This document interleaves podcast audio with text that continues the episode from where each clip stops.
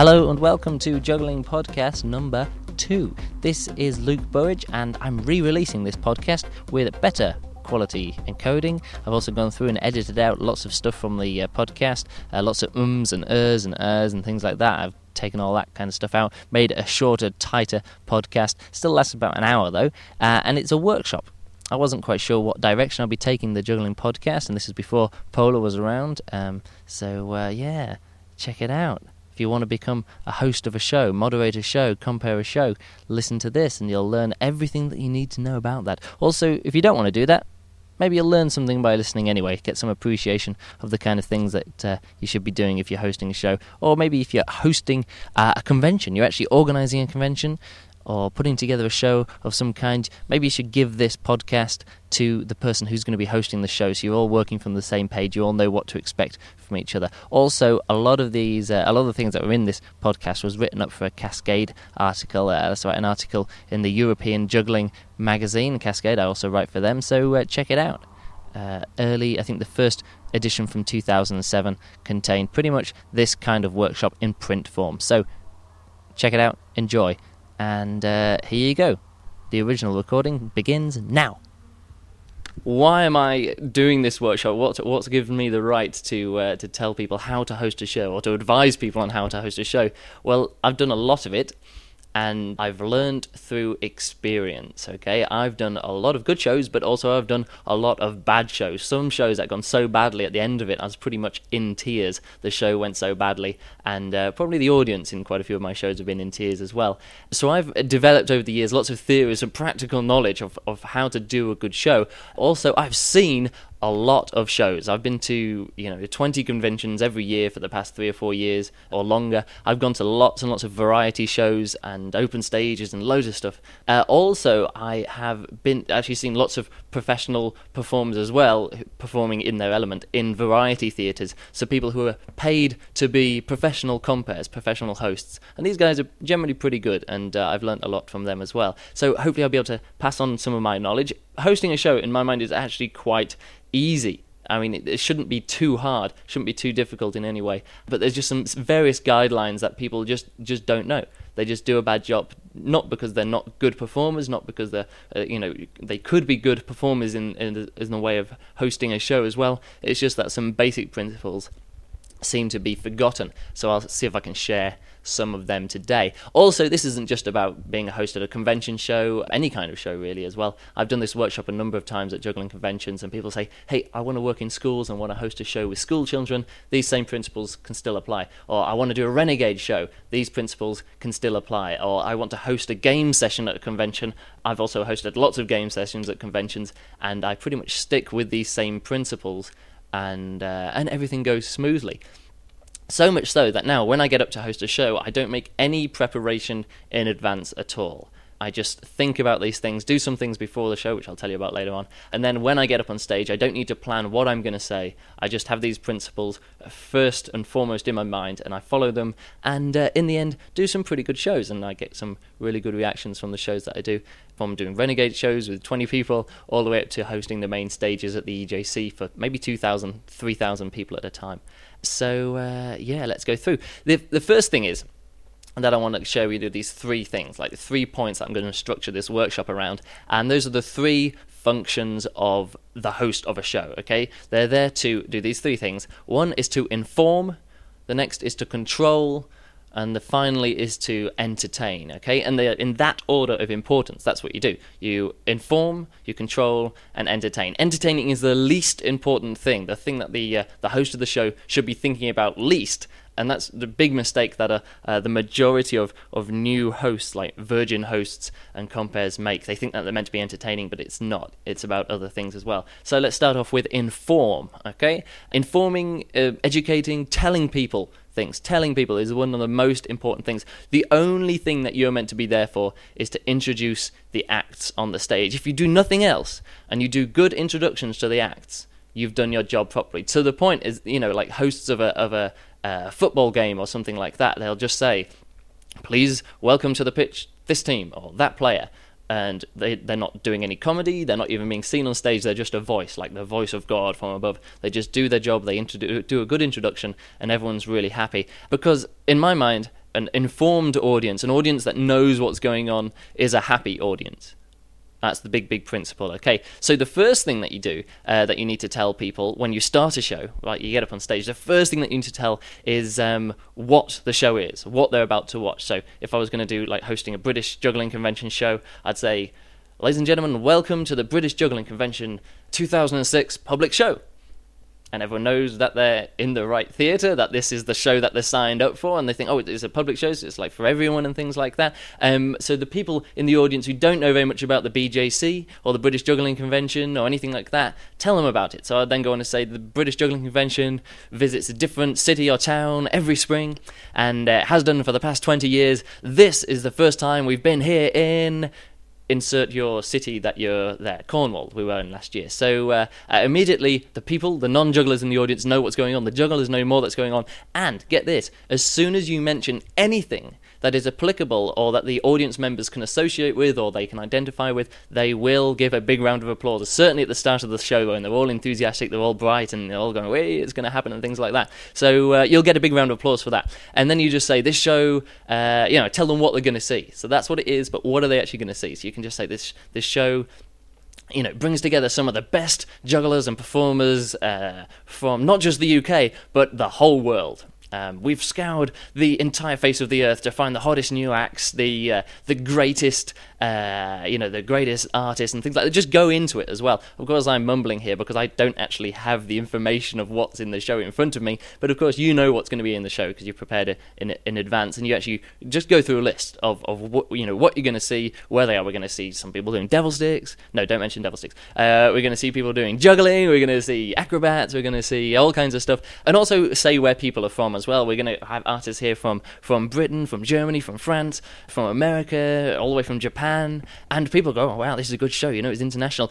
Also, you've got to be appropriate. You don't get up and say the same kind of thing for a renegade show. For then you've actually got to say what you're going to see. So uh, you get up and say, "Look, on stage, it's an open stage, completely open. People are going to get up here, and it's going to be their first time on stage, and they're going to try and entertain people. And some people are going to be great, some people aren't going to be so great. If you actually tell people in advance what they're going to see in a show, they're going to be really happy when it goes ahead. I've actually gone to uh, juggling conventions. One specifically was the Birmingham university juggling convention, and the Renegade show started. And there was lots of people there who had never been to a juggling convention before, had never been to a Renegade show. They didn't know what was going to happen, and when people came up and started drinking and vomiting on stage, well, maybe not, but some really bad stuff happening on the stage. A clown who went on too long. Some guy came up and just stuck himself with a with a fork, and and you know it's really nasty stuff. Uh, but the people in the audience didn't know. That's the kind of thing that we're expecting from a Renegade show. So if you just like hint hint at them um, what's going to happen. They'll be happy no matter what.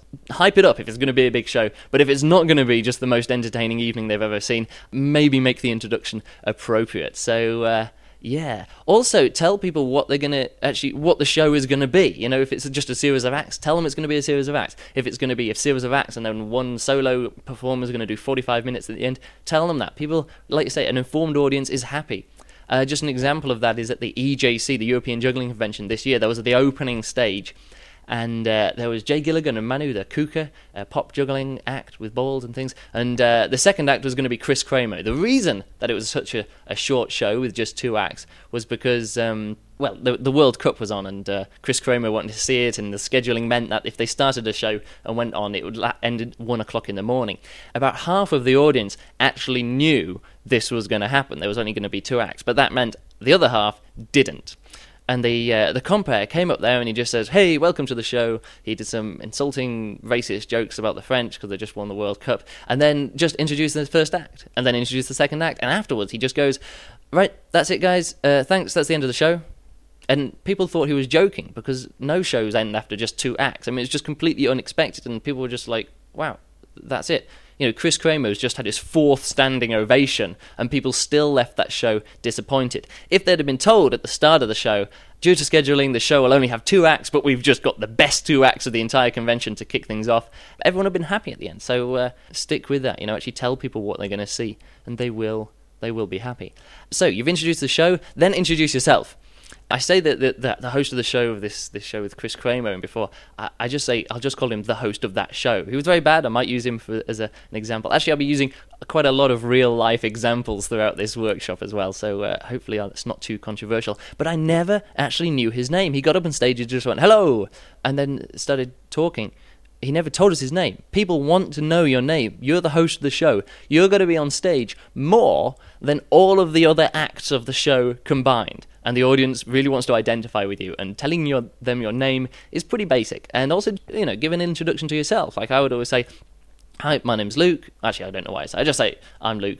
A lot of people know who I am. If I if I don't, I'll say, yeah, I'm going to do some juggling. You're going to do some juggling or something like that. And that's uh, and that's a, then just a good thing to say. Introduce yourself. Now, moving on to the next thing, you're going to be introducing acts. So that's the next thing that you're going to be doing. This, like I say, is the main job. This is the main reason why you're on stage at all. So do it. Introduce the acts. I've seen a lot of shows where the acts aren't introduced. The, the host of the show just thinks that they're there to fill time while the technical crew get ready and the things are set out on stage. Guys, the technical crew can do that in like 30 seconds. If you wanted to, you, you could just run from one act to the other. Just a technician coming out or like stagehand coming out, setting the stage for the next act, and they could just flow straight on. And the audience could just sit through that 30 seconds and be happy with it. You're not there to fill time. You're there to introduce the next act, okay? So you've got to tell them what they're going to see. Also, when you do introduce them, get the name right. Ask the artist what they're called and repeat their name back to them until you get it correct. At the EJC, this opening show, again, the host of the show says it's Jay and Manu. They call themselves Kaku, but they're not called Kaku, they're called Kuka. Uh, like really, really basic mispronunciation, but Kaku sounds crap, and Kuka actually sounds quite cool and it's really mixed up. Uh, the, the, Tuesday night open stage, uh, Devilstick Pete uh, went through each of the acts and mispronounced and actually misnamed every single one of the acts. I remember sitting there in the audience thinking, "This is terrible." Devil Stick Steve, no, wait a second, Devil, no, Devil Stick Pete, and actually thinking of it, Devil Stick Steve wasn't called Devilstick Steve. When he was announced on stage by someone like with a microphone saying, "Please welcome your host, Devilstick Steve," they'd got his name wrong. His name was actually Devilstick Pete. So really make sure that your own name is right, and then make sure all of the names of the artists are right as well. When I introduce artists on stage, I always say at least three things. I normally talk a bit more about them as well, but three things are really basic. I tell them, you know, tell the people their name, I tell them where they're from and also what they're about to do on stage. Okay, three basic in- pieces of information that everybody really wants to know. Everyone know- wants to know where someone's from. You know, see their background, what kind of style it's going to be, and what they're about to do on stage. Like, say if you say this girl is going to be, you know, doing club juggling, oh, club juggling is going to be doing devil stick. Uh, no, actually, don't mention devil sticks. Um, uh, so uh, what what I would do is actually talk to each artist individually before the show and uh, get the details clear, repeat their names back to them, and also find out what they don't want me to tell them about their act. Okay, not only think you know ask them what you want to tell them about, but also you don't. One example is that I've been asked by some uh, jugglers who do a bit of magic, like a bit of uh, sleight of hand in their act. Uh, they say, "Don't I don't you know I'm a magician. I do ma- magic tricks as well, but I don't want to be introduced as a magician. I want it to be a surprise."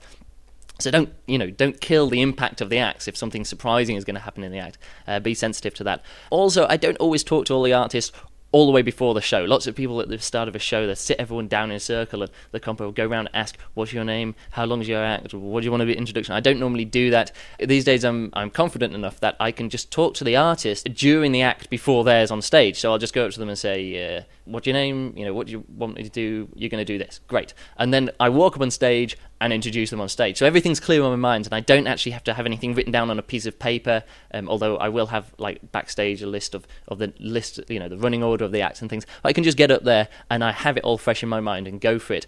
But that only comes from confidence of being able to do that. But it doesn't always work. This year at the EJC, the opening, the Monday night show, which I hosted, the first open stage, I did this thing with Marcus Furtner, and I was on stage throughout his act.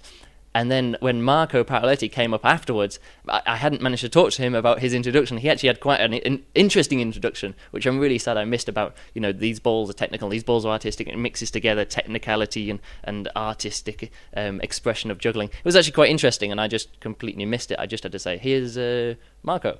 Um, also, if you if you don't think you can remember this introduction, by from the time that you're off stage looking at a piece of paper to walking on stage, you're allowed to read it. You can read off a piece of paper, but don't do it like slyly having it in the palm of your hand and look down at it because the audience will think you're cheating. They just think, oh, he doesn't really know, he doesn't really care. But if you have like a big piece of paper with you and it's in your hand or on a clipboard and you're holding it there and you say, the next act is, and you turn and read the piece of paper, everyone goes, wow, you know, he, he really wants to get this right, this, this, this host, and the host is doing his best job as they can. If you need to read off a piece of paper, don't hide it. Make it presentable. So that's uh, that's how to introduce an act. Also, what I do is just a, as a as a style of introducing my own personal style. I mean, it's not the right way or the wrong way to do this. Is that I always try and end my introduction of the artist not with their name. Okay, so I won't go all the way from here. Please give a big round of applause for blah blah blah because by that time the audience is probably a big round of applause and they've started already and uh, they'll i'm saying on stage mike and they won't hear mike okay and they won't it's like what what was that? So I'll always say the next artist on stage is Mike. Please give it up, or please give a big round of applause, or, or, or welcome them on stage, or something like that. Or um, I'd mention the name earlier on in the introduction, and then finish with it's Mike, and uh, and it doesn't matter if they don't everyone catches the name that time because they already know who the person is. So uh, that's something to keep in mind. Also don't just introduce people as first names like this is mike or this is tom because people really want to know people's second names. Tom is could be any tom but this could be tom derek. So uh, yeah tell the people what they want. That's often missed off of a lot of smaller juggling convention shows that i've been to. Other things to tell the audience not so much about the acts but actually about the business of the show. Get all the boring rules out of the way um, near the beginning of the show. I never like to do it in the first link when I first come on stage and say, "Hey, the show's about to start," uh, and I don't like it when I, I, can remember my brother telling me this about uh, a convention. The the organisers of the convention came out before the show started and said, "Right, everyone, stop blowing up balloons. Turn off your mobile phones. Everyone, calm down. Everyone, you know, do this and don't no flash photography. Those are all the things you can't do. Now, on with the show." And it just puts it down at the beginning of the show. So uh, be sensitive about that. I always do it pretty much in the first link after the first act. When I do a lot longer introduction. I do some of my own material as well. Uh, I get the show big- started as soon as possible um, once I first come on stage, and then after that I can do like all the business and say, you know, afterwards this is going to happen, and pick up litter when you go, and all these boring bits as well. I try and get them all out the way um, in the first or the link after the first act.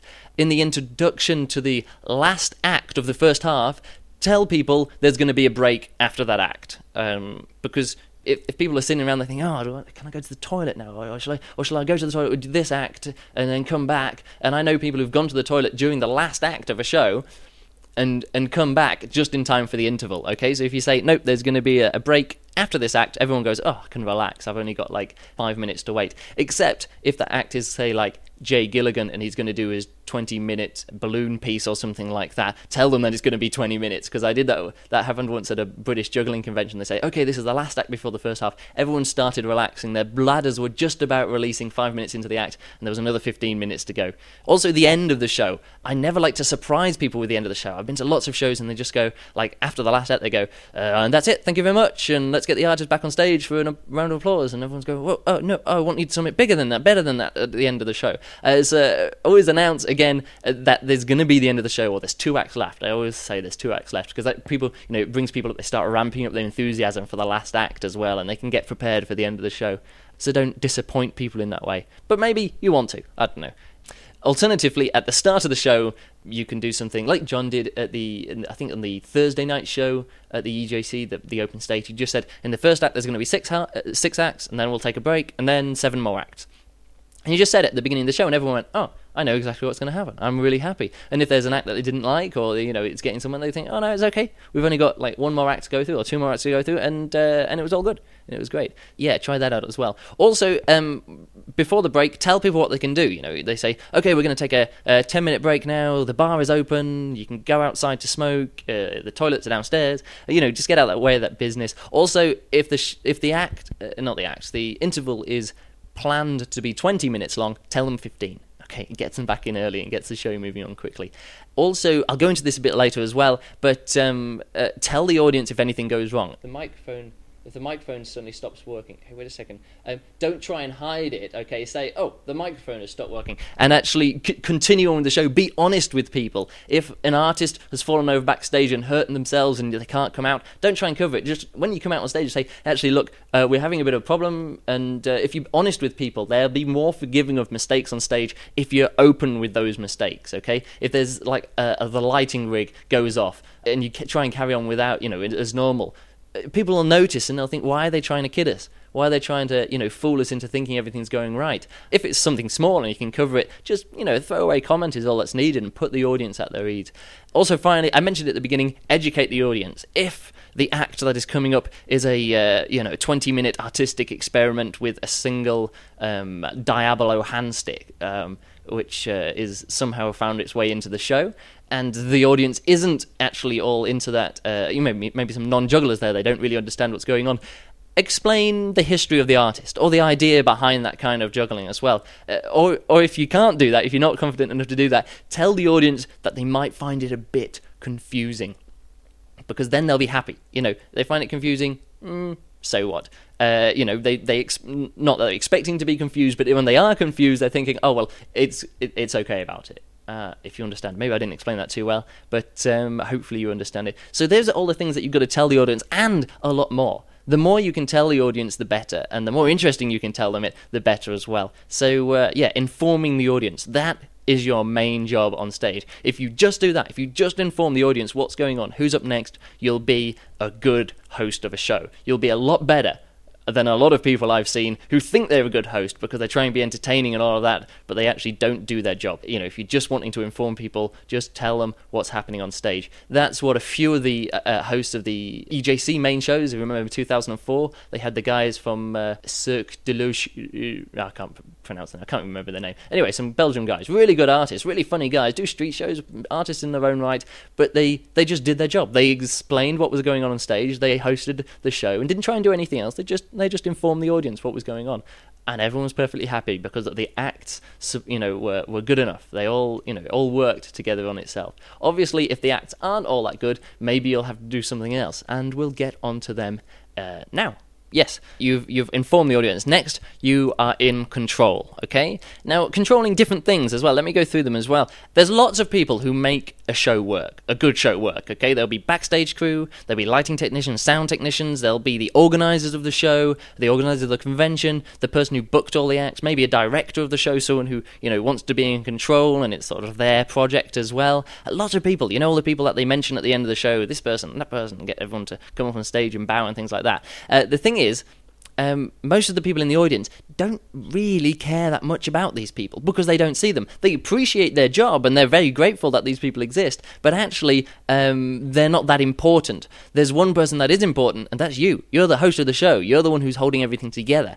Um, so you have to be in control. Or, in the minds of the audience, you are the person who's in control. Even if you've got a stage manager or a director telling you every single thing that you should be doing, in the eyes of the audience, you're in control the thing is that juggling conventions and uh, smaller events and shows that don't have long runs of a one-off event, okay, the director only has minimal input. The the stage technicians uh, and the stage managers only, you know, can't control everything. You got to be the one in control. So it's up to you to make the show as good as possible. This is a big thing. This is a big, big part of being a good host. You're the person who makes things happen. Okay, you've got to you've got to hit the aims of the show. Now the aims of the show can be different. You know, uh, if it's you know just want it to be bawdy, renegade, go for it. If if it's going to be a game session, go for it. People, the games have to happen. If it's going to be an entertaining show, you've got to make it an entertaining show or be like control the entertainment. But one thing that's in common with all of these things is the length of the show except maybe Renegade, where you just go, it'll end when it end.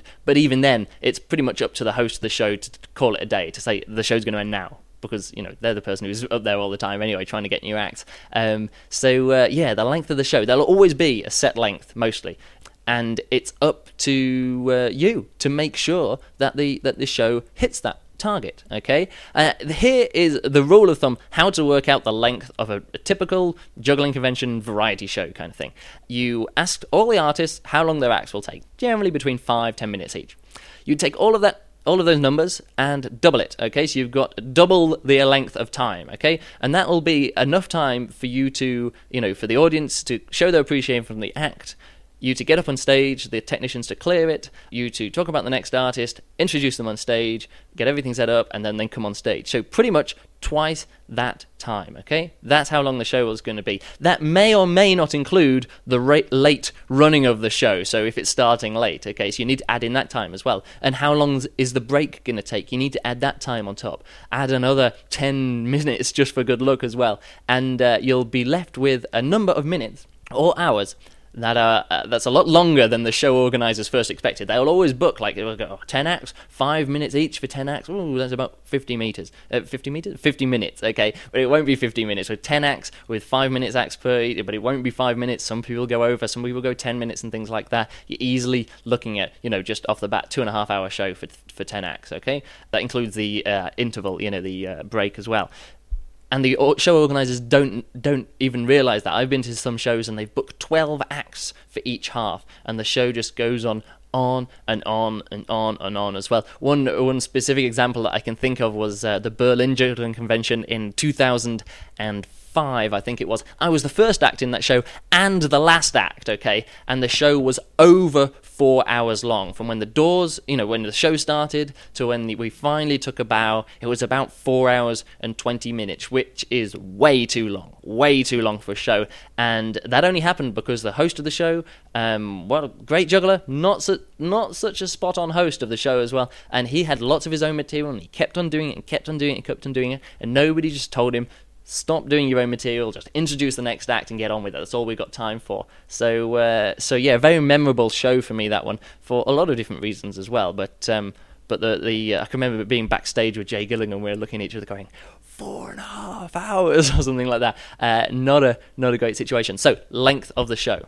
If the show, if you want the two-hour show and you work out with this thing, it's going to be you know uh, uh, two hours and 50 minutes and things like that, you got to work out that you only got 10 minutes of your own material that you can put in there. So uh, keep that in mind. Um, so not only the length of the show, you also control like the mood of the audience. That's really big. Tell them to clap, and they'll clap because clapping is fun. Tell them to shout and scream, and they will shout and scream because shouting and screaming is really fun. Uh, you tell them to shut up, they may shut up, but telling people to be quiet is normally a bad idea. I'd always discourage that, and I try not to do it. Or if I do, I say it in a funny way, like I'll just say, "Hey, shut up," like that, or "Shut up, I'm trying to get on with it," or "Shush, shush, shush, shush," like that, and try and shush them. Even though I'm shushing them, I'm trying to get a reaction out of them. I'm trying to get like a more subdued reaction out of them, so I can then build up the tension for the next act, or try and calm things down. So uh, yeah, if also if the audience has just sat through that 20 minute um, artistic experiment with a Diablo handstick, don't come on back on stage and they're feeling a bit, you know, oh, what are we sitting through and things like that. Don't suddenly go, hey, how are you enjoying the show? Because they're like, woo, yeah, yeah. And they go, I can't hear you. Come on, let's have some cheering and things like that. And it's like, mm, mm, like this. Don't bother with that. You know, keep it moving. Um, also, another thing I almost forgot to mention it about the the audience. Never tell the audience to give a bad reaction. Never ask for boos unless they're for you. Sometimes, like that, uh, when you do something, you can ask for a very specific boo for yourself.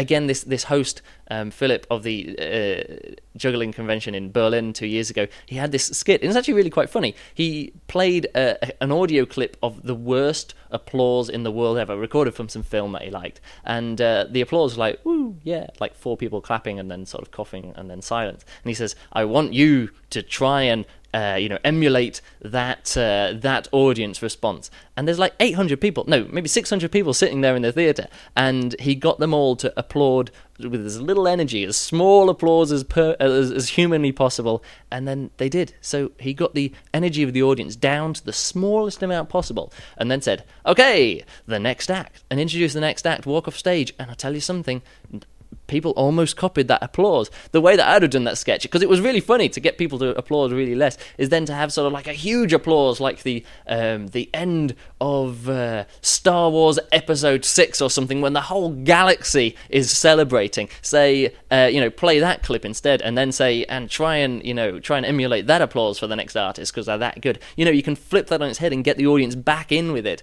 But uh, but Philip didn't, and it and it pretty much fell flat. So yeah, you can control the mood and the cheering and the clapping of the audience. And to be honest, they want that because because audience, you know, they want to be told what to do. They want to be told if something's uh, good. They want to know about it and uh, have their chance to applaud and to show their appreciation. of the acts. Talking of the acts, that's also something you control. First of all, you as a, as the host of the show, you can probably have a bigger influence than you think over the order of the acts. If you talk to the show organizers beforehand and they and, I, and you say, um, "Have you got the show order sorted out?" Look through two devil stick acts together. You know, try and split them apart and things like that. Uh, it's uh, it, it's better, you know. If you think that you uh, have got better idea of the order of the show, that you can do links from one to the other in a better way like that, uh, you can take control. I often turn up to conventions and I've been booked there just to be the host of the show um, and maybe do some acts as well. But um, I will always try and uh, list, you know, put the acts in the order that I think as well. Because I've I've seen some shows where like a contact juggler doing a slow contact routine is the final act of the show, and there were some guys doing a big passing number just before them. It's like basic thing that the big club passing act. Put that at the end, you know, it's a good thing. So uh, yeah, keep in mind. Also, you control the artists when they're coming on stage, when they're going off stage, um, what they do on stage, and also when they're off stage as well. So those transitions. So here's some examples of things that I tell all of the artists before any show that I'm hosting. I get them together in a group. I don't take the names then and things like that, but I tell them all my rules of when I when I host a show. If they do it like this, nobody's going to get caught out. It's going to be really easy for all the technical people, really easy for for me as the host, really easy for them as the artist, and also really easy for the audience. And I tell them things like this. All of you are going to come on from stage right, and I'm going to come on and off from stage right as well, okay? I will always walk behind you when you come on stage as well. And when you go off stage, if I'm on stage as well, you walk off behind me. So the people leaving the stage always walk behind the people walking on stage. And also, if everyone comes off and on, on, and off the stage from the same side, it makes things really easy that everyone's there and ready to go and can communicate really easily on one side of the stage as well. I hate people coming out the back of the stage, so if there's like a gap in the curtains, I really don't like that. I always like people coming from the from the sides. That's pretty much just a, a personal issue, but that kind of thing uh, really sorts out communication. Also, when I tell the artist, when your act is finished, don't run off to the dressing room or too busy slapping each other on the back saying, "Wow, great show," or you know, oh, "Wasn't very good" and things like that. Oh, I dropped three times and I only drop twice normally. Uh, tell them be ready to come back on stage if I need you on stage for another bow. Because the worst thing, the most embarrassing thing that can happen to a, uh, to a host on stage is that an artist is getting a standing ovation, okay, and the audience wants them to come back out on stage. They're giving a big round of applause, and the host is going, okay, let's have them back out on stage. They're going to come back out on stage. Hey guys, are you there? Could someone go, is anyone there? Come back on stage and the audience is getting more and more annoyed that someone isn't coming back on stage. Sometimes this works when the person does come back the artist does come back on stage and everyone's going way like this and they go you know you can get an applause running for two minutes in that case. But if the act doesn't come back on stage that means everyone is really really annoyed. The uh, the the artist annoyed because they didn't realize that they can get another round of applause. The host is annoyed because he's standing there looking like an idiot, and also the audience annoyed because they want to see the artist again. They want to give them more uh, more appreciation, uh, more applause. And if you just tell the artist, be ready. If I call you back on stage, be ready to come back on stage. Or actually, uh, you know, arrange it all in advance. You know, say come back up out on stage. I normally do that if I if I doing an act and at the end of my act I leave the stage quickly. I'll always say to the compere before. I'll always say, let me come back on stage. The end of my act is when I come back on stage for another bow and then I leave. Then you can get on with the show. It sounds big headed, but it's what I do because I'm an entertainer. Yeah. Also, tell them when the audience is is clapping and they're bowing, maybe if they come back up for another applause, tell them to listen to the audience because the most embarrassing thing ever for an artist is to walk off stage to a silent audience. So tell them to get off stage before the audience has finished clapping. Big big point. Also, bowing and things, there'll always be a curtain call at the end of the show. Maybe, you know, maybe it's your call on that decision, but often there's a big finale. You introduce all the acts back on stage, you get them to take a bow, and they all take a bow, and then they all walk off stage again as well, like that. And you all hold hands and things like that. And it's and it's normally quite complicated. Shows that I've done myself when I've been an artist, and there's been uh, you know someone organising it. They they get it all choreographed. You do three practices, and everyone knows what to do in theory. When it goes well, and sometimes it goes well, generally at the Berlin Convention show, this goes really well, and you get some great finales there. But uh, at other conventions, wow, doesn't go, you know, doesn't go well at all. Really, really badly because everyone thinks they know what they're going to do, but nobody is actually in control. Now, it's your job if you're the host of a show to be in control at that point. Okay, maybe some people say it wouldn't be your job that you've got to get let the artist take control and like this, and everyone's fine and happy with that as well. But I say you be in control, okay? One thing I always tell the audience, I say, uh, not the audience, the act beforehand, I say during the curtain call, we're not gonna we're not gonna rehearse it, I know, but I'm gonna go out on stage, I'm gonna introduce your act. You come on from stage right, you take a bow, walk forward, take a bow, and walk to stage left, and everyone lines up from stage left across the stage to stage right. Everyone does this, and nobody has any special directions. Everyone just does the thing, and then I say, take my lead. When I hold your hands and I walk forward and take a bow, you be right with me there as well. And also, when it's time to go off stage, I'll go off stage from stage right. You will follow me off stage as well. And everyone comes off stage, and then I said, "Follow my lead to come back on stage for another round of applause." Because this is, you know, this is a real test of a good compere who's in control. Okay, the audience is at its most enthusiastic; they're wanting to give their biggest appreciation to the artist of the night, or worst case, they're bored and already leaving, and there's like 20 artists milling around on stage and things like that. Um, so yeah, you're in control You'd be controlling. And whenever I say, uh, look, take your cues from me, everyone acts together. Um, and I'm just in control, and I'm I'm happy with that because you know the the more I can you know control this situation, the more uh, you know the audience appreciates it, and also the more the artists appreciate it. They don't want to be standing around looking at each other, going, "Do we go forward? No, not forward. Do we hold hands? No. Are we going up? No. Who's who's what? They don't like that at all. Um, also, just a bit about the the end of the show. What I like to do is say thank you to the artists last if there's any organizer of the show, like the stage uh, technicians, the stage manager, the lighting technicians, the sound technicians, the audience. No, not the like the, the, the ushers bringing people in and out of the audience. Lots of people want to say thank you to these people, and you get people up and give them flowers.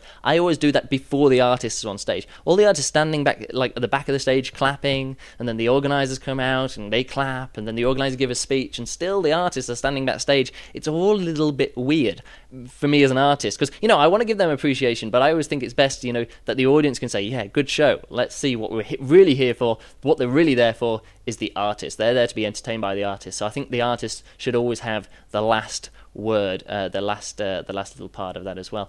Um, finally, uh, what to do? What's the last thing that happened on stage? Me, because I'm uh, confident. I always say the last thing on stage, pretty much my name. I just say, "Thank you very much. Hope you've enjoyed this day show. My name's Luke Burridge. Goodbye."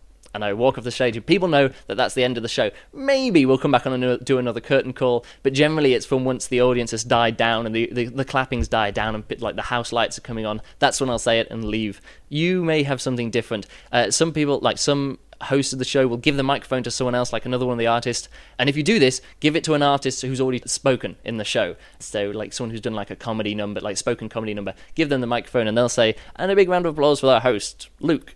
But I never do that because uh, because I don't.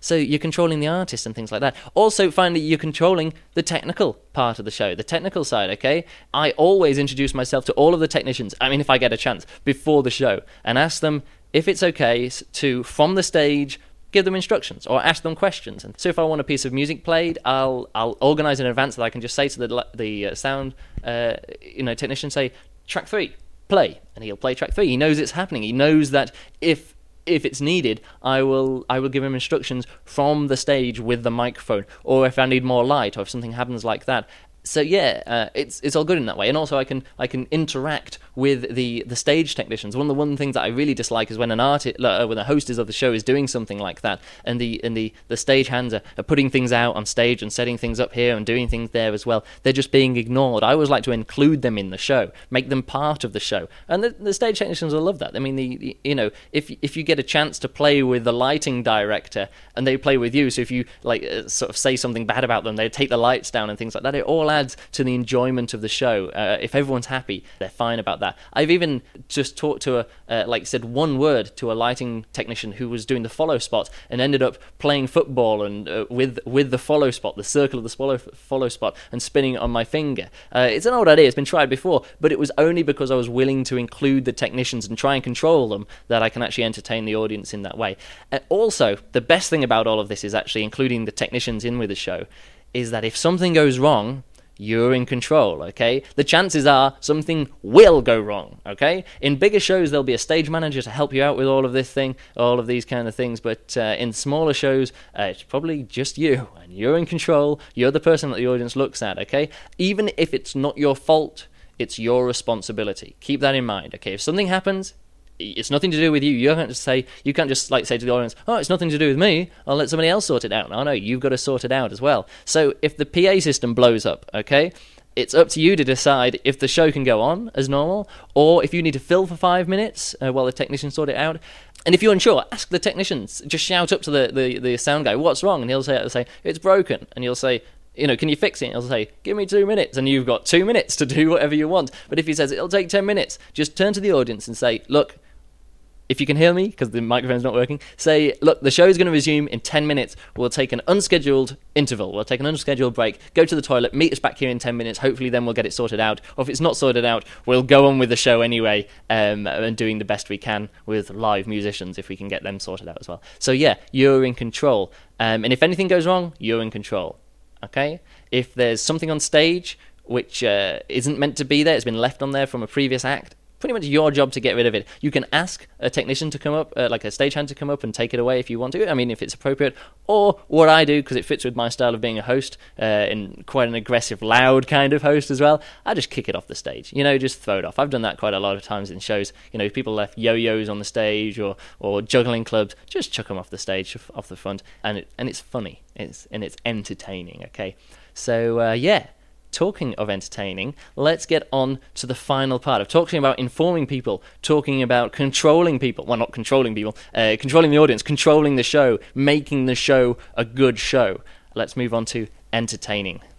So, yes, entertaining. Uh, as I said at the start of this uh, this uh, podcast workshop thing, yeah, it's it, entertaining is the least the least important part of being a good host. Okay, um, if you're informing the audience, what they would need to know. If you're controlling the entire situation and making it run smoothly, it's great. You will be a really good, a really good compere, okay? But if you're entertaining, you can really add to the show on top of that, okay? But if you just think that you're meant to be entertaining, you will be a bad host, a bad compere, okay? The thing is, I can't tell you how to be entertaining. It's not something I can do in a workshop or in a, like a like a uh, you know a single podcast kind of thing in a workshop that this is. You know, I could give you some advice if I was talking to you one on one, or if I saw you as a uh, as performing, I could probably you know give you a bit of advice to be more entertaining. But even then, I'm probably not the best person to do that. You know, you've got your own skills, your own routines, your own jokes, your own uh, you know styles of comedy, and your own ideas and things like that. Um, and I can't really tell you what to uh, you know what to do for an audience, what will work and what won't. It just comes with a lot of experience and uh, a lot of shows, a lot of bad shows. yeah, that's the way to that's the way to get better. Do a lot of bad shows. So yeah, I, I can't really you know tell you how to be entertaining, um, but I will share you share with you the way that I actually uh, categorize different comperes that I see in variety shows and juggling conventions and games and things like that.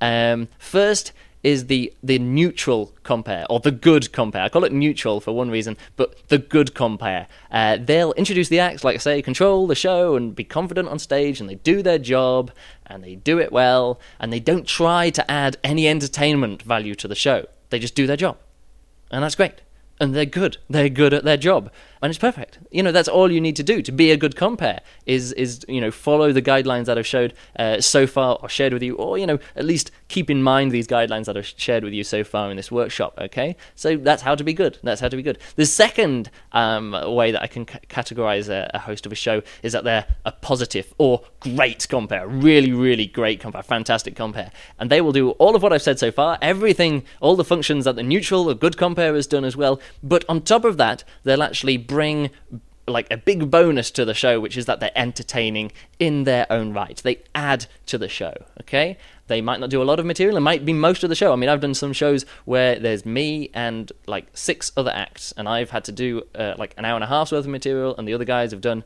like maybe you know 45 minutes of material so it's it's mainly me doing the show but i'm still a good i'm still a good host of the show even though that i'm the like the main star of the show in that way because i'm respectful to the other acts and i and i'm enthusiastic about the other acts and i'm really impressed by the other acts as well and people see that and uh, and they go with it. It's great So it doesn't matter how much you do or how much more you bring to the show, entertainment wise, or how little, you can still be a, a positive or great compere uh, just by putting in a few jokes in between the acts that are appropriate and actually funny, that are actually entertaining. Like I said, I can't tell you, uh, you know, just funny jokes to repeat.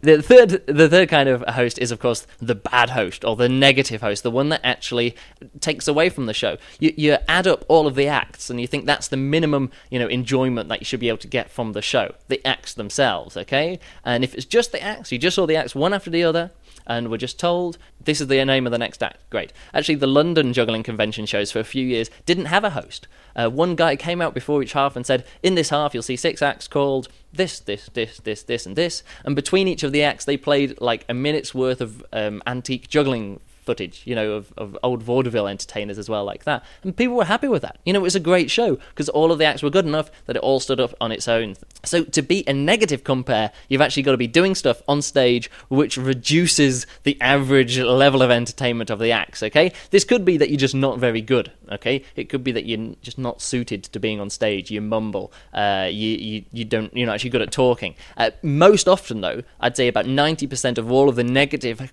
hosts of the shows that I've seen is because they think their job is to be entertaining. And like I said, you're not there to entertain. The acts are there to entertain. As a host, your primary job is to introduce the acts and let the other people be entertaining. Now, this is a mistake that I've made in the past as well. I've got up to do uh, shows, and uh, and I thought it was more about me, and I didn't respect the other artists, and I didn't bother introducing them very well, and uh, didn't do that, and I stuck to my own material, and they're not they're not enjoyable. I mean, the audience notices that. Like, uh, say, uh, uh, some examples of this is the um, EJC, again, the Friday night show was hosted, can't even remember the names, but by two Irish guys with big hair who are probably fantastic street show entertainers, okay? They would be hilarious in their own solo show, but they just didn't understand that the audience didn't want to see 10 minute sketches involving mini bikes and non flaming, flaming rings between every single act. The audience wanted to see the acts, they wanted to see Morgan doing his uh, foot juggling and all those different kinds of things. That's what they wanted to see. They didn't want to see bad comedy material or good comedy material, but out of context. Um, so they were really, really bad. And it doesn't matter how good you are at entertaining, it doesn't mean that you're going to be a good compere, a good host. But one thing that show that really sticks to mind is the Dresden show from this year. The hosts Thomas Dietz and Markus Furtner. Now, between them, we've got pretty much the greatest juggler, one of the greatest jugglers, and one of the greatest devil stickers of you know the current era of the generation. And they were terrible. Their comedy, they're like little sketches, also comedy that they tried to do, would have gone down really well. Maybe in a Renegade show, or, a, or sort of like a single act in an open stage, or something like that. I've seen Thomas Dietz do poi acts. I've seen Markus Furtner do his his uh, um, artistic devil stick acts, and they're really funny. You know, they're funny guys, but uh, and and great, uh, you know, great technicians at what they do as well. But uh, they didn't they didn't respect the other artists. They actually styled the whole thing as an open stage, and they were saying things like. You know, we, invent, we invited Toby Walker and Anthony Gatto and all the best jugglers in the world to come to this show, uh, but they didn't turn up. So here's Luke and Pola, and it's like we're we're like what? You know you can't do that. You've got to respect the acts. You've got to actually give them uh, give them their due. And, and Thomas and Markus didn't, and they concentrated too much on their own material and not enough on the artists, and that was a that was a real pity. Let's say concentrate on the first two functions of hosting a show: informing people and controlling the show itself, controlling the audience, and you'll have a good thing. Your own material, think long and hard about what you're going to add, be sensitive to the length of the show, be sensitive to the mood of the audience, and also be sensitive to the content of the individual acts. If someone does a comedy, like a spoken comedy piece, don't try and follow them by a comedy routine of your own. If somebody does some club juggling, don't come out and do better club juggling. Maybe you can't, but I'm quite a good club juggler, and I've got to be careful of what I do on stage that I, I don't like beat in a way if you know want to set it up as a competition that I don't try and uh, one up the artists on stage themselves. Um, it's something to be careful with as well. Also, one thing to be sensitive with is if you are a technical juggler and you want to do technical juggling on stage, it's a way of like validating yourself on stage with these other artists. That's the way I see it as well. Matt Hall comes out; he's a really good juggler, and if he comes out and just talks, um, he's good. He's good at that as well. But the audience are going, oh, well, what's this guy? He's he's got a bandana and a and a, and a, and he's a he's a school teacher. Why what? How has he he- earned his place on stage as well? But when Matt Hall comes out and the first thing he does on stage is just a completely kick-ass cigar box act. Every time he comes out on stage from then on, people will just be like, hey this guy's a this guy's a good host and he's a great juggler as well and you can actually use that too so i always try to do on you know if i'm going to host a show um, and i think it's appropriate i'll do a routine of my own first you know something something maybe technical you know to actually uh, like I say, earn my place on stage. It was actually uh, Bob from Canada who told me that as well. He says it was something I thought of in my own head as well, but he really cleared it up for me as well when I came out and did a comedy routine, uh, and then later on the show did a technical act. It's like he said people were thinking, you know, why is why is the host of the show doing like six clubs on stage? You know, he, isn't he some kind of like comedy guy as well? So you've got to be sensitive what you do on stage. So those are the those are the three things that you're going to do on stage. Uh, let's now move on to things that you don't do on stage, things not to do, okay? Told you how to do the job well. Here's some things to avoid if you want to be a good host. And these are really, really important. So much so that if I've seen a host do these things on stage, they're generally not very good.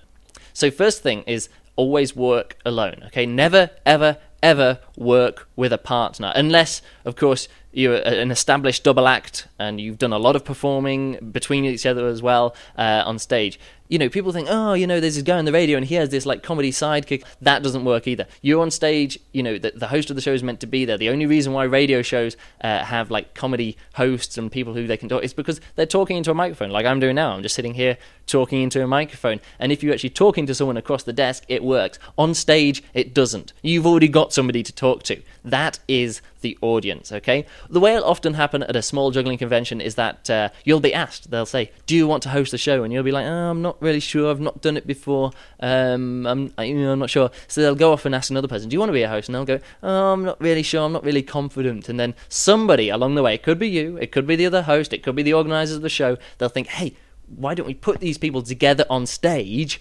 And and they'll be confident enough. We'll add their confidence together, and we'll have a good host or a good pair of hosts. That never ever works in this situation. If you're put in that situation where you you can either if you can do a, like a double hosting thing that you're working with someone else, don't do it just admit that the other person working alone would be better than you doing the job uh, together, okay? And just let them get on with it. The best case is that they'll do a good job and the show's a success and you can sit there in the audience and just enjoy it and it'll be great. The worst case is that they do a really bad show uh, and, the, and uh, they do a bad job and the show is a failure. Uh, but the good thing is, it wasn't you up there failing and it wasn't your bad show as well. But if you work together, pretty much 100% guaranteed that you'll do a bad job together and you will fail. Okay, why you will fail? Because you'll work out some comedy routines to do beforehand, and you'll concentrate too much on them, and you'll think about it. You'll try and script stuff, but then you won't remember the script, and uh, you'll be unsure who's going to say what, and you'll be like,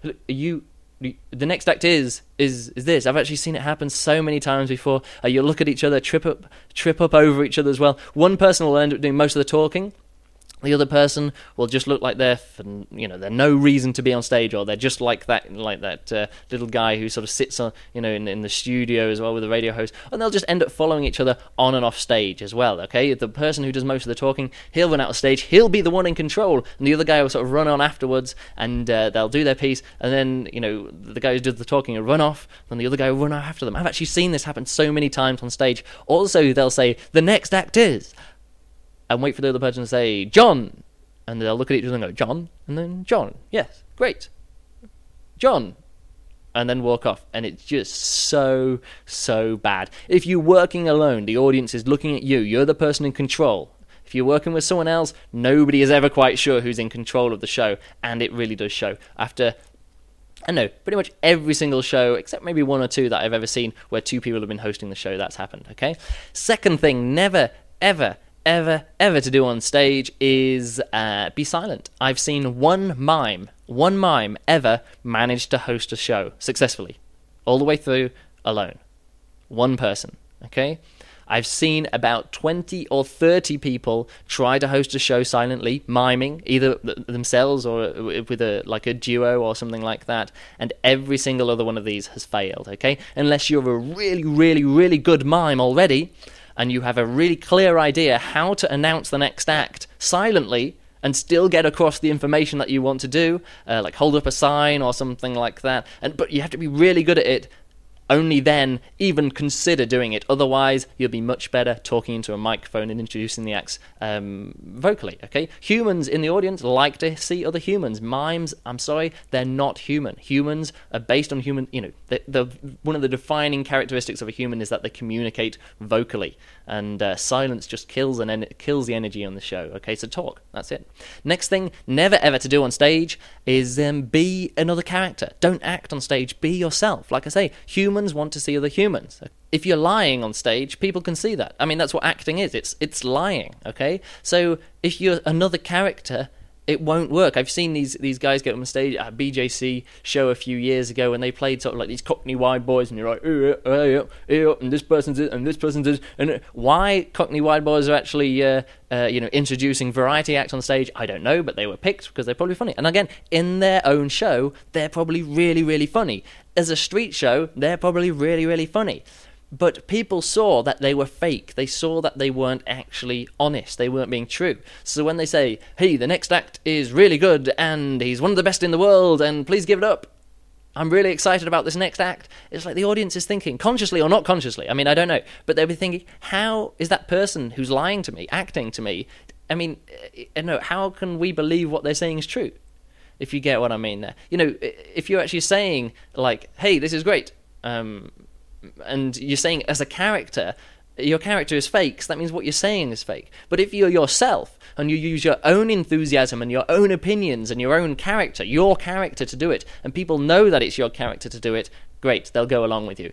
That being said, if you've got a, a character which you've worked on for years and it's 100% believable to any audience that you show it to, you could probably get away with that on stage, okay? And it's great. Also, in a say in a children's show, characters, I mean, they're like bigger than life characters, so you can do it in an audience, uh, like for a children's show, but respect the audience. They will see straight through your character if it's not 100%, uh, 100% spot on. Also, uh, like my own character, I'm not myself on stage everything I do on stage is based on me. But what I do is pretty much uh, turn off my inhibitions and then turn up my personality. Just turn it up like 200% and just go for it. That's what I do on stage. And that is my stage character. It's me plus me, you know, and, and keeping going like that. And all of the good hosts that I see on stage uh, they're they're not playing a character or they're playing a character which is so much like them. They're doing entertaining stuff. They're doing things that that aren't believable in some ways as well. Their character itself isn't isn't that believable. I've seen people who are like uh, like sexy women dressed up in in these weird costumes, and they're never like that off stage. But on stage, that's them.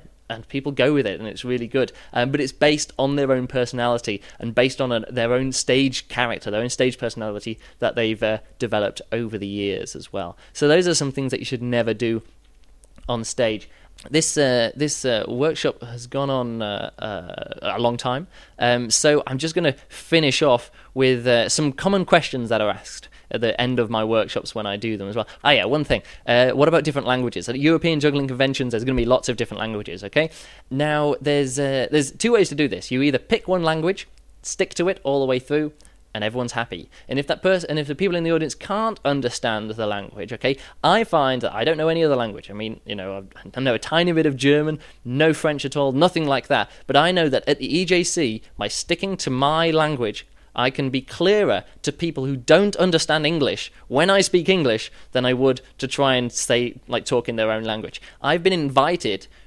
to juggling conventions, uh, like the Dutch Juggling Championship, the first one. I was invited to go there, not to perform, but just to host the show, just to host the competitions and I can't pronounce one Dutch word, not one Dutch name, not one Dutch place, you know. But I know that I was a good enough host, okay? Uh, and the, the, people who booked me knew that I was a good enough host that even in English, I could be a better host to uh, to people who didn't speak uh, English as their first language uh, than someone who maybe could speak Dutch but um, wouldn't be such a good host. Also, I was down at the Austrian Juggling Convention and I hosted their open stage. And uh, for most people in Austria, English isn't their second language; it's maybe their third language, okay? And uh, again, I know that I did a, a better job, you know, talking in English to Austrians than a lot of German people could do, or German speaking people do could do as well. And afterwards, they said that you know it's one of the best open stages that they've had there for you know ten or fifteen years, and I'm really proud of that. But I don't try and uh, and, and do different languages. Now, if you can speak a number of different languages, like say Daphne, who always does these, or often hosts the open stages at the EJC, she speaks lots of different languages, and that's great. The thing is that I find that she would um, say something in one language, repeat it in another language, repeat it in another language, and then finally introduce the artist in a different language again. So, like four languages French, German, Dutch, English, and things like that. Uh, and that's great, but I think she confuses more people by doing that than she would if she just stuck to English. Okay, so keep that in mind as well. Either you've got to do something really clear um, in one language and then repeat it really clearly in another language, but if it's like four languages, like at EJC, it's too much. I'd say stick to one language. Or like John did at the, at the main stage of this year's EJC, uh, he speaks like Spanish and Danish and uh, I think German and English as well. He he just actually uh, said some of the main announcements at the beginning of the show in Spanish uh, and in some other languages too. So he would just say, you know, no mobile phones, no flash photography, and the people who uh, spoke Spanish they picked up on that, and then he moved on and did the rest of the show in uh, in English, and it worked. It worked really well. Also, don't show off. Okay, there's some some guys at the like some Irish guys at the EJC, and they showed off speaking Irish to Irish people. And it's like, yeah, it's not clever. Well, it is clever. I mean, I wish I could speak more than one language fluently, but um, people they they're not really interested in how many languages you can speak unless you make a whole show of that. And I have seen a, uh, a, a a comedian, I think from Italy, doing a show uh, completely in German, but um, making a, actually a show about speaking different language and the different cultures, and it works really well. But just don't show off. Um, next question: What happens if an act is really, really, really bad? Like, say, some guy does the the twenty minute single devil stick artistic experiment. Um, now that's really tricky. Depends on your own style. Me, I would always be respectful as possible to the artist because that's what it's about. It's about the artist. It's not about me. But also, it is about entertainment. It is about a show. So I'll I'll subtly acknowledge the fact that the audience maybe is a little bit unhappy and then move on. Okay, and move on quickly as well. So um, I'll sort of give a bit of a nod to the audience and then uh, and then get on with the show. I remember actually two years ago in Patui, there was the guy I can't remember his name now, um, but he he who came out and I'd seen him practicing his juggling, and he does this fantastic three club juggling, really nice routines. And he said, oh, "I just want to do like the five minute or four minute worth of juggling." And uh, somebody else said to the organisers, "No, no, no, he's got like this twelve minute version of the act. Do the twelve minute version of the act." And I heard it was really good, so I came out on stage and said, "Hey, this next artist, um, he's going to do like a twelve minute act. It's going to be long." But stick with it. I've seen him practice. It's going to be fantastic. It's great. And he came out on stage and he rolled around the stage. He ate ravioli for five minutes. He strapped his glasses onto his head, and that took about another three or four minutes as well. He blew up a balloon, put it on a light, and it popped. That was another three or four minutes. Then finally, at the end, after all this, um, you know, artistic expression and modern dance and all these different kinds of things, he then did some juggling and by that time, people were just, you know, just didn't care, didn't care anymore about the juggling. And I had to come back on stage after announcing that this was just going to be some of the best juggling that you've ever seen, and and it hadn't been. So I, you know, I can't even remember what I did, but I was just like, uh, I was just like, uh, uh, there, there you go. Uh, sorry about that, guys. And I just had to move on as well. And it's something that you just got to be really sensitive with it as well, and also stick with your character. If your character, like mine on stage, is I mean, I love artistic stuff as well, but um, I'm actually quite high energy on stage. And if this act is long and boring and isn't high energy, and I come out and then I try and sort of, um, you know, identify with the artist and try and big them up too much, people could just see through that as well. Normally, I love it, but you know, sometimes my character on the stage, I've got to be uh, a little bit more disrespectful to the artist and actually just go with the audience to make it a better show, to bring the audience back in, and then to be more respectful to the next artist and have a good introduction to them as well. Um, so yeah, bad acts, really, really strange. Stick with it. You know, it'll take uh, it'll take uh, sensitivity and experience. I think. Uh, next, what happens if there's a drunk person in the audience or big hecklers? Uh, you're in control. Deal with it. Okay. If if you're good with hecklers, great, go for it. I mean, I can sometimes shout down a heckler, and uh, and I'm happy, and I'm entertaining when I do it as well. If you're not good with hecklers and you don't think you can do it, actually, in the introduction of the show, say something like hey guys, this is the public show. It's not Renegade. Heckles just aren't expected in a show like this as well. So please don't heckle um, the, uh, the, the the artist and things like that. And people will pick up on those. Say, yeah, that's great. Or, or just say at the beginning, if you're going to heckle me, I won't respond at all. So there's pretty much no point. And you'll get in that first link four or five heckles, and then nobody will even bother after that as well. I often tell people if you're going to heckle me, do it in clear English. If people just start shouting out things like that, I just ignore them. But if it's a good heckle, I can come straight back in them as well. Um, if the drunk person is really disrupting the show, ask for them to be removed by security. You can either do it from the stage or talk to the organizers, the stage managers, or whoever's like uh, the convention organizers backstage. Okay, I've had like uh, one in particular, like a, a, drunk guy who was out of control, and um, unfortunately, he was actually a really good show host as well, and uh, and people were like pushing him up on stage, and he was wanting to host the show, and it was a really bad situation. Now, if I'd have talked to the organisers right at the beginning of that show and said, "Look, it's going to be a problem. Could you like take him out of the tent, or ask him to calm down, or sort out the situation?" It would have all been fine. In hindsight, that would have been perfect. But then again, hindsight is is 2020, and uh, and that was a really bad show. Probably one of my worst ever shows. But anyway, moving on. Uh, what happens if the stage collapses? Uh, like like a really really big technical problem, deal with it. Again, it's it's it's your responsibility, or maybe not your responsibility. Like if it's in a if it's you know if the technical crew is, is up for coping with it, they will cope with it. But you're the person who's got to deal with the audience meanwhile. Okay, so the stage collapses, get the audience to move their chairs aside, continue the show in the center of the hall with the house lights on as an example. Uh, there'll always be a solution to every problem if you want to find one, okay? And if you want to find one, you probably can. It may take a few minutes, but if you're in control, you'll be able to find it, okay? A lot of technical crew and a lot of show organizer, organizers. No, show organizers always want it to succeed. Sometimes the technical crew, if they're not jugglers, they'll go, oh, we can't carry on. What do we do? We can't do it. You just tell them, look, we're going to move those chairs. We're going to carry on with the show, and it's going to take place. It's uh, and it's going to be an interesting experience for the audience to sit through as well. So uh, yeah, there will be a solution to a problem. You just got to take control and find it. Uh, what happens if? Actually, no. I don't want to keep going through these what happens if because it's pretty much all the same thing. You follow the guidelines that I've already set out. You you do all of that kind of stuff, and uh, and you'll find a solution and you're in control, and you're going to be the one informing the uh, the audience if anything does go wrong, and uh, you're in control of the artists, and uh, also even if there is a crisis, you can make it entertaining. Things have happened in the show, don't ignore them. You know, if there is a, a like a panel on stage and it falls down, don't just carry on with your prepared material or go in to try and introduce the next act. Talk about it make it part of the show make it entertaining as well you can actually bring all three parts of it informing uh, controlling and entertaining all together when something goes wrong um, and then people think it's part of the show. Well, if they don't, you know, they'll just think, "Wow, that's a great guy. He's he's always in control." So, um, yeah. Final thoughts on being a host before I wrap this up, because uh, I've been going for probably over an hour now. Um, just just remember, it's it's not about you. It's about the audience and the artists. Okay, you're there to put on a good show. If you think you can do a better show without trying to be entertaining yourself and let the artists go with what they do and just introduce the next artist, that is your job. So do your job well. Respect the artist, respect the audience, and um, and have fun.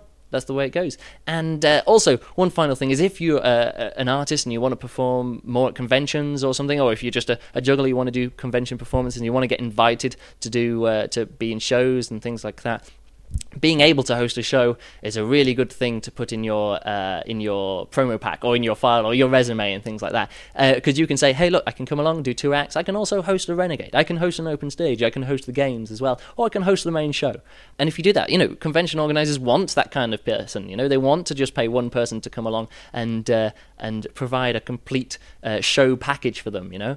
Or the games or something like that so so really really do keep that in mind. These you know these days I'm invited to a lot a lot of juggling conventions. Uh, now that I'm living here in Germany, I still get invited back to the UK. I host shows there. Also America, I've gone over there. This this uh, coming spring, I'm going to Australia. Um, maybe some other places, which I'm keeping secret as well. But um, but yeah, all over the place. And it's all not just because I'm a good juggler. Because uh, to be honest, if people wanted a good juggler, they could they could book Thomas Dietz and Toby Walk and all these other people as well. I'm a I'm an entertainer, and uh, one thing that I know I can do well is is host shows and be entertaining in that way. So uh, yeah, so so have fun. I'll I'll be back with another podcast. Hopefully, it's not all been too technical. Maybe even if you don't want to be a ho- show host, you've still um, you've still enjoyed what I've said today or learnt something as well. So um, keep in mind, have fun. Bye.